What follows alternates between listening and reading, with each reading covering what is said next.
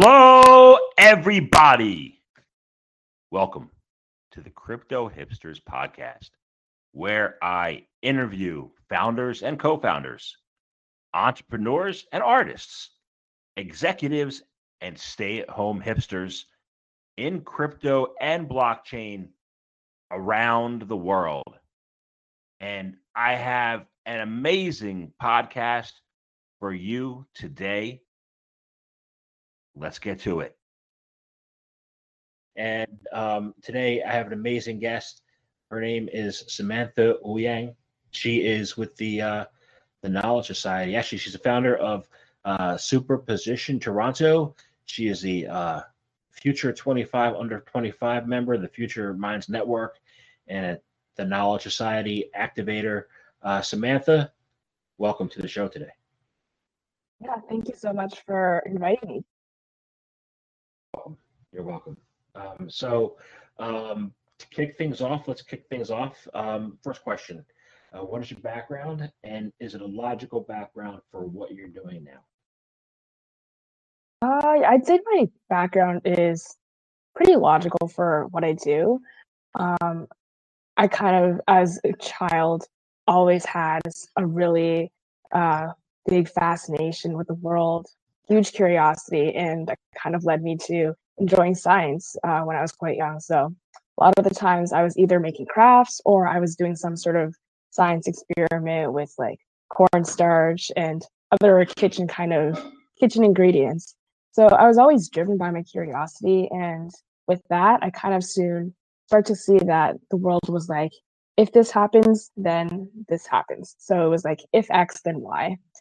Uh, but then I kind of realized when I got older and I got introduced to code in school, and I was like, whoa, I can actually control the why. Whereas in science experiments, you do something different and then something happens. You don't really have control over uh, the outcome because it's just the laws of nature that kind of control the outcome in a science experiment. But with code and actually making things, I could create that outcome that I wanted. And so that's kind of what led me to uh, entrepreneurship and creating different solutions to some of the world's biggest problems. And so that's what I'm really passionate about using technology to solve uh, some of the greatest challenges in the world. Um, and that kind of intertwines through all the different things I do. So whether it be uh, with blockchain, empowering women in STEM, uh, or also in some of my uh, chemistry endeavors. So with blockchain, I work specifically, uh, or I'm most specifically interested in using blockchain for social impact. So uh, building different uh, blockchain applications that have a specific uh, social good aspect to it. With empowering women in STEM, that's part of me founding Superposition Toronto. That was kind of my background um, from being, I guess, uh, discriminated against uh, during the my earlier years in high school uh, for being interested in the tech field. I had a lot of male friends, and you know, I thought they were my friends, but there are a lot of different microaggressions, and so that kind of led me to want to start uh, start Superposition Toronto. And then chemistry is a little bit uh, bit more of a weird one. It kind of just came, and then uh, I started just getting really into it. So with that, I ended up realizing I actually do really like chemistry, um, and started to re re re realize my original fascination with chemistry from you know my chemistry experiments from when I was a kid, and with that, um, I ended up going into chemistry olympiads, uh, and from that, I was invited to the Canadian uh, Chemistry Olympiad National Training Camp, uh, which selects the top 20 for international team selection, and I was also uh, also awarded um, first place for another chemistry contest and with that, I decided to apply my knowledge to another entrepreneurial endeavor. Entrepreneurial uh, endeavor. So I founded uh, a moonshot project, moonshot company earlier this year um, called Aeropeer. So essentially, with that, I applied that knowledge that I got from uh, Olympiad chemistry and all of that, and ended up creating a solution to uh, solving the water crisis issues related to unsafe drinking water by using polysaccharide aerogel beads to uh, remove contaminants. So yeah, general, I in generally I'd say my background being a really curious uh, young individual and wanting to create some sort of impact kind of intertwines nicely. Awesome, awesome. Um, I have a lot of follow ups. I'm gonna have a lot of follow ups with that. Thank you. Um, but the first question, though, is I want to know is you taught yourself solidity, right? Uh, you didn't know it, you taught it yourself, you know, and then you decided to apply it to social issues. You know, uh, what drove your need, your um, desire to learn solidity, and in addition to the, you know, the chemistry in the water, what are some of the social issues that you wanted to tackle first with your newfound skills?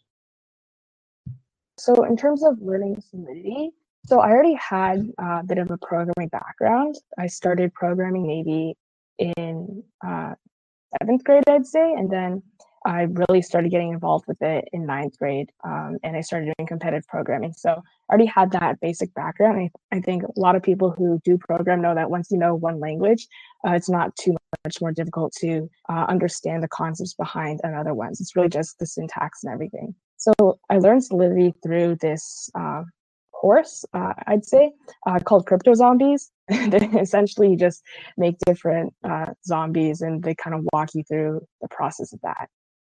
Um, yeah, so I kind of wanted to learn Solidity because before, when I was in blockchain or past months before that, I was looking into, I was going really deep into how blockchain works. So I'd start with like proof of work, and this was when I was really just getting into blockchain, didn't really know anything. Um, but then I just kept diving down rabbit holes. Um, and then I eventually dive, uh, dove so deep that I got into like elliptic curve multiplication. And I said, okay, I think this is like beyond the scope of what I really need to know to uh, really have insightful conversations in the industry. So I stopped there. Um, and then I wanted to actually create things. I wanted to, uh, I guess, not just want to learn things because with learning that's i guess it's good for yourself but with creating things you get to make your mark on the world. And so that's why i wanted to switch over from just going deep and understanding something to actually applying it. And that's why i wanted to learn solidity so that i could build apps that could actually create some sort of impact. Um, and in terms of the social issues that i immediately wanted to tackle i knew for sure i wanted to um, do something related to uh, like an issue that affects women. So there are a lot of issues, I guess, that affect people in, in general, but then those issues uh, make it even worse for women as well. And I know from reading other articles and looking in the blockchain space that uh, right now, some of the work being done is for uh, unregistered women. So they don't really get birth registrations um, they don't have I- identities, and without an identity, that prevents social mobility or any economic advancement because then you can't register for a bank account. Um, and in some countries as well, you need a male signature to actually get a bank account. Um, with blockchain, that isn't really a barrier because you could just uh, easily get your own wallet with an app, and uh, and then you're done. And so it's much more uh, it's much more easy to climb up the social ladder with uh, with the impacts that blockchain is bringing. Um, and so I was looking at that. I was thinking of some other applications that I could possibly work on. Um, I haven't actually made anything, but I had some ideas. So I was thinking of how women are less likely to be hired for some positions, even if they have the same qualifications. A lot of that is with like sort of hiring processes we have right now um, in terms of like bias in AI. Um, and also uh, aside from bank accounts and birth registration, there's also land registration, which I guess impacts a kind of goes into one of the projects I have, but specifically impacts uh, negatively impacts women even more because uh, having access to land or property uh, is uh, a storage of uh, value. It's an asset, and with that, you can liquidate and turn it into to money essentially. In turn, you know, houses, property, which are storage of value into uh, money. Um, and with that, that provides uh, an, the ability to be able to uh, move up the social ladder as well. So having access to uh, the rights to a property that you own is actually something that's really powerful that we kind of overlook. Awesome. Awesome. So I'll ask the next question is I want to dive into that a little bit. Um, how, you know, we talked about the women's rights and I want to, I'm going to, I want to talk about that because um, I do have this month a few guests uh, who are looking for women, more women to work in crypto and blockchain. So um, I guess I'm at the other end of the sphere. I'm 50. I'm a male. A lot of a lot of women. The narrative has been, you know, more women need to be in the workforce, and that impacts people like me. So I'm just wondering, what do you think a a good a good gender? How would we achieve a good gender balance? You know, in blockchain with increased skills. How do you think we could collaboratively work and achieve a fair workforce together? I think that's a question that we're all working to kind of get the answer to, and we're trying to find different ways uh, because there is no definite answer. We're all testing different ways um, as well while we're at it. But I think one of the biggest ways, and I think the most impactful ways that we can do so on sort of a daily basis in our daily lives, um, is just uh, being allies. Um, so as men, a lot of the times you don't really think about you know women's issues as well. Uh, but some of the things some of the easy things you can do is for example uh, allowing allowing women to speak in a group discussion and not like speaking for them but allowing them to speak. And this makes them kind of feel that they're recognized and that they're also uh, they have an equal place at the table. And that's one of the most uh, powerful things even though it's it's not it's not something that's really said it's something that's felt. And I also experienced this myself uh, when I participated in a program this past uh, October, where essentially the point of the program was to, uh, it was a sort of roundtable event, but it was specifically geared at uh, girls in young girls or in high school or university and give them a place either as uh, at a roundtable or or switching places with a leader at a large company to kind of get them the chance to uh, voice their opinions. Uh, and I think that's something that's really powerful, being able to just uh, have your voice be heard. Because a lot of the times uh, you want to be heard, but at the same time, you feel like your voice doesn't really add any value or that um, it's you're either overreacting to something by, uh, for example, if you had if you faced any sort of discrimination um, or any sort of doubts of your capabilities you feel that your you feel you feel that your uh, struggles aren't aren't valid and that there might even be some uh, some validity in what the other person is saying. And so you invalidate your own struggles. So having the chance to voice your opinions um, and even share your story as well is really powerful. I completely agree. By the way, I, I've been told all year I'm not a journalist. I'm not a writer. I'm not an author. I'm not an investor. I happen to be all four of those things. so, you know, and when people come out of the out of the woodwork and tell you that you're not, you want to prove them wrong, right?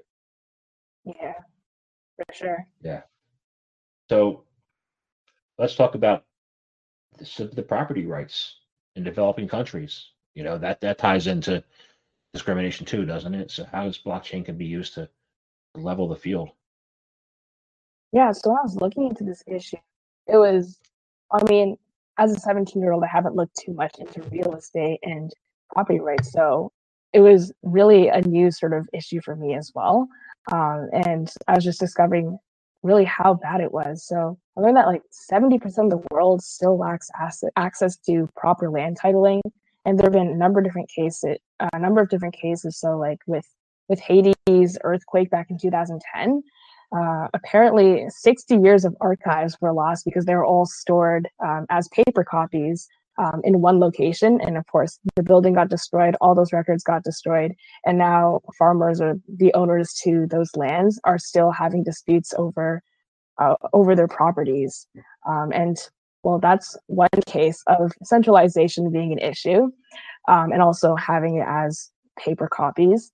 Um, but another, of course, is corruption. So in countries uh, like Honduras, government officials would actually go into those records and then change the names on them. And, you know, there's nothing you can really do as a citizen because uh, the government has power. And so that's another case of um, where uh, immutability would be something that would be uh, really good there.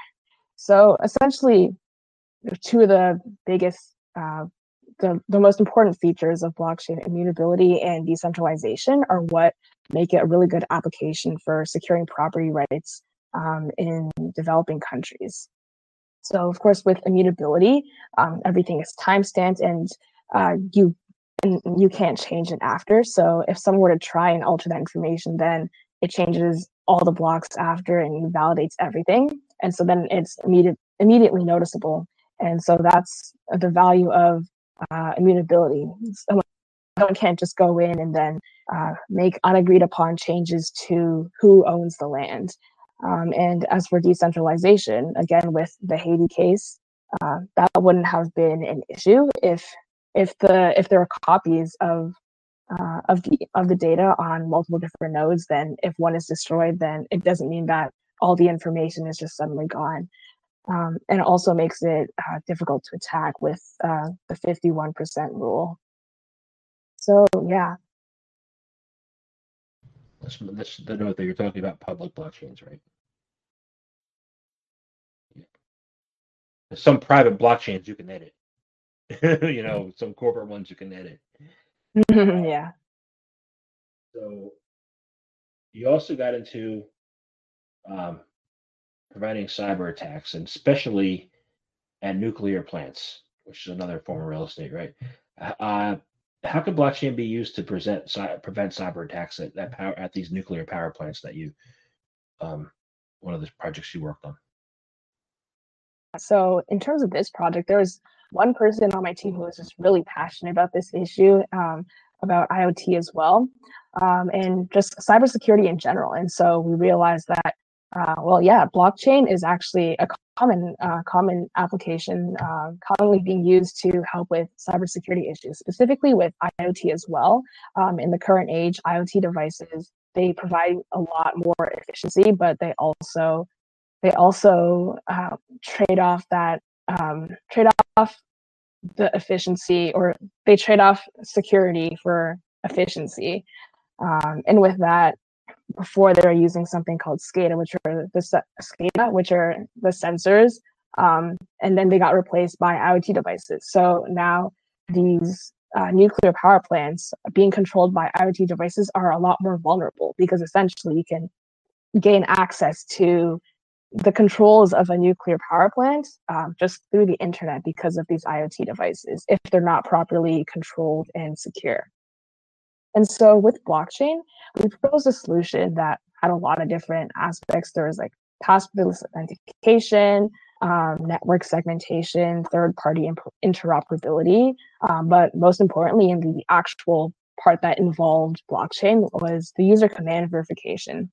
So essentially, having that, um, having each command um, to the device kind of being kind of representing a transaction. So any command or status update to uh, the state of the power plant, like increase the temperature or update this firmware, that would be sent as a transaction. Um, and then it's kind of done in the same process that, that blockchain works. It's signed. So the transaction is hashed, encrypted with uh, the private key, and then sent to that IoT device. And then uh, the device itself uh, will perform the verification to ensure that it's coming from uh, a source that is credible um, or has the permission to make updates to it. So it does uh, the, the verification uh, procedure. And so it kind of just through that aspect of blockchain ensures that uh, the commands are not being sent from some some unknown individual. I had I had I had to put you on pause. I had to put me on pause there for one second. My microphone because my dog was barking.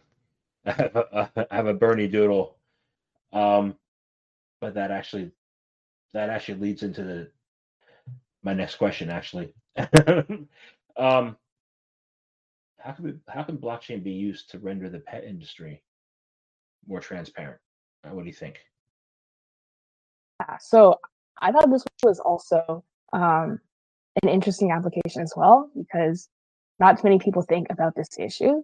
So in terms of the pet industry, I was discovering from my chemistry teacher actually uh, that there was a huge boom in pets during the pandemic, which I was actually oblivious to because I myself did not get a pet. Um, but apparently that was a thing. Um, so I started looking more into that, and then I realized that pet theft has, has also been increasing as well. So apparently, 2 million dogs are stolen each year. Um, and the pet industry itself, uh, well, it always seems. I mean, pets are something that brings brings so much joy, but the industry itself is a little bit shady. So first of all, there's the pet theft, but then these criminals who steal the pets, um, they sell them on the black market, um, and well, that's that's one thing. Um, there's also puppy mills, so where they just like churn out churn out puppies to be sold at pet stores, um, and they don't have great living conditions there.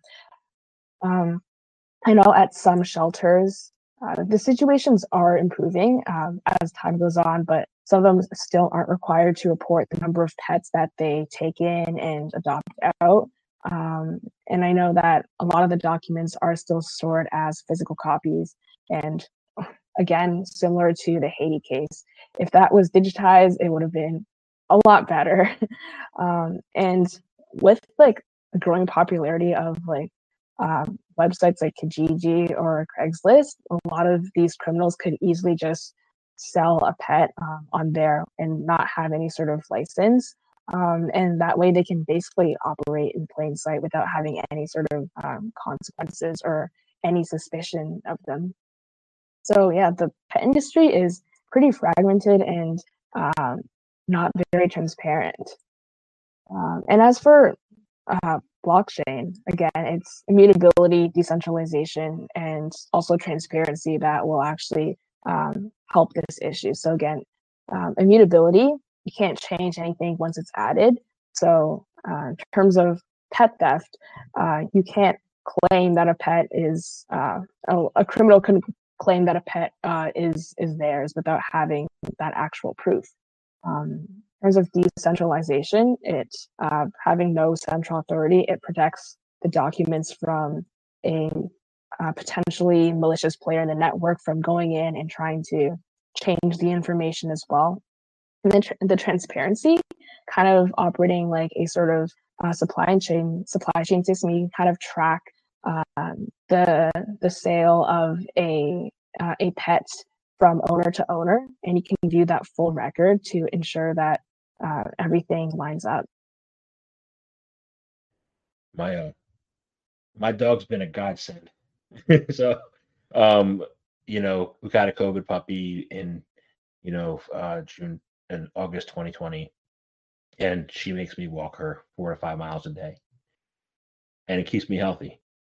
So, um, so it's been a great experience. Um, so another one other project I want to touch on um, is actually two is child labor abuse um, in the chocolate supply chain. When I read your bio, it said that you one of your projects was in the chocolate supply chain, and I was um, curious. I, I had never heard of that. So please, can you tell us what what the focus is on there and how how uh, blockchain can help and what your interest is? So essentially, again, with like supply chains, um, supply chains are kind of used for like almost everything in one of those like chocolate supply chain. So um, chocolate is like mostly sourced from Ivory Coast um, and other uh, neighboring countries in Africa, and of course um, in those sorts of regions, um, and specifically in the chocolate the chocolate industry, a lot of the workers there um, are children or young teenagers like 14 15 16 um, and they obviously don't have the best of working conditions and uh, they shouldn't be working um, in those conditions at, at, those ages as well. Um, and a lot of a lot of uh, chocolate chocolate manufacturers are pretty um, not aren't, aren't very transparent about this as well um, or they might claim that uh, you know all of our uh, all of our chocolate or all of our um, cacao beans are are not sourced with child labor, but they're uh, the only really uh, the only way to verify that right now is through certifications. So it is something that's a little more difficult to work with, given that uh, preventing child labor is something that isn't like a sort of uh, digital piece of information, it has to be entered in. Whereas some sorts of things, like if you're tracking uh, like temperature in a in a uh, transportation uh, sort of transportation container, um, that's that information is digital. You can't really lie about it. Uh, whereas um, in preventing this sort of issue, there are certifications given by uh, certain organizations that ensure that that ensure that uh, certain uh, farmers um, are aren't or are using child labor. Uh, but even with that, uh, a lot of the times the chocolate manufacturers themselves don't even know where their cacao beans are coming from. So having a supply chain system uh, with blockchain would be really helpful because then they'd be able to track where uh, where everything is being sourced from. Because a lot of the times these beans are actually being mixed together once they get to some sort of place, and I mean once they have what they need, they don't really care too much about where it came from as long as they got what they need. So that would be. Uh, I thought that was a really interesting application that it could be possibly um, that could possibly uh, work with blockchain. But currently, um, in terms of the project, it still is in the early stages. And I did quite a bit of research into the industry itself and like the different certifications, um, like the parts that lack transparency and like the handing off from uh, one person to another and the different players. Um, and I've also met with a number of number of founders uh, working in the blockchain for food traceability niche.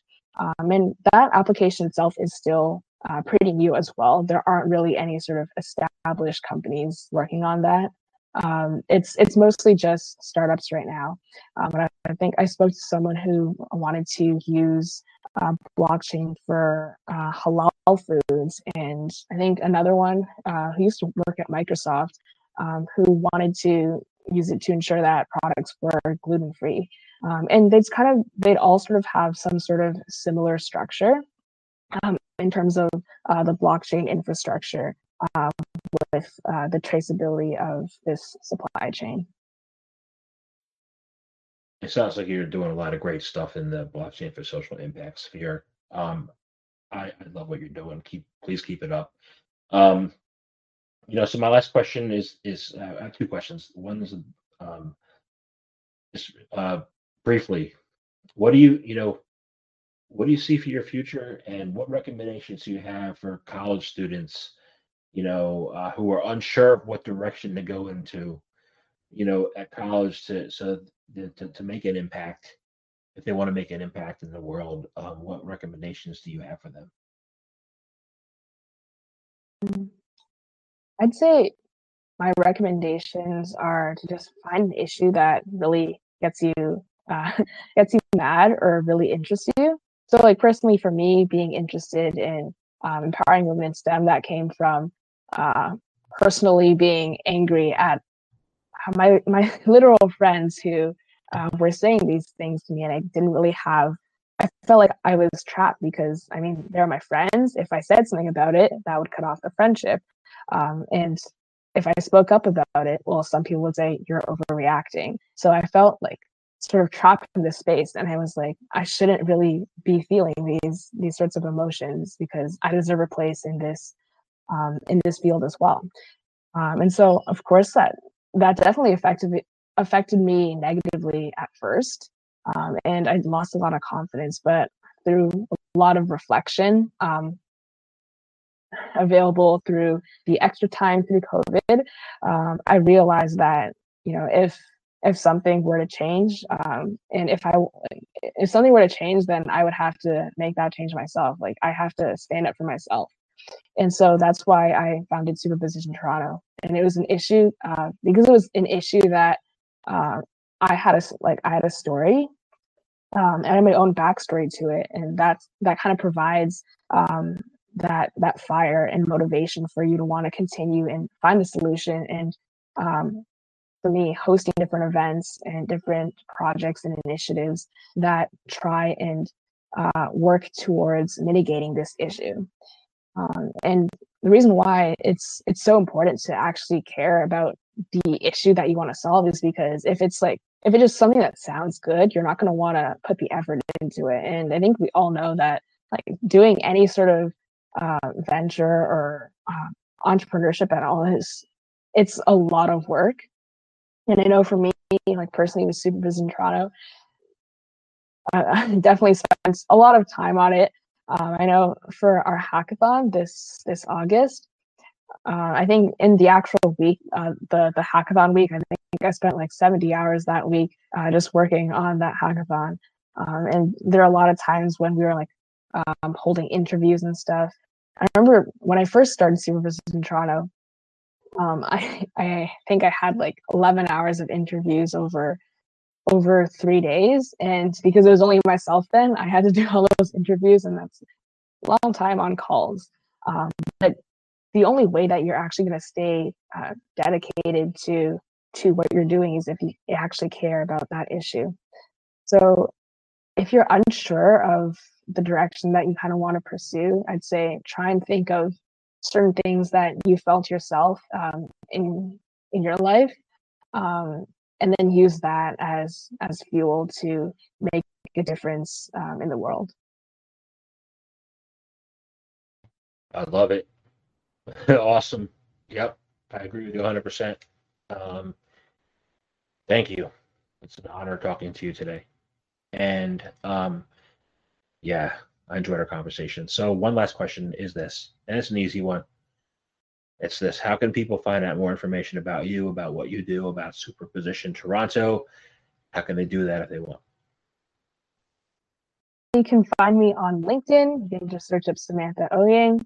And um, I also have a monthly newsletter uh, where I send out a newsletter every month that has my projects, any sort of updates, uh, some of the best pictures from that month, um, everything from not everything, but all the all the juicy parts of my life that um, show show my progress and growth as as a person.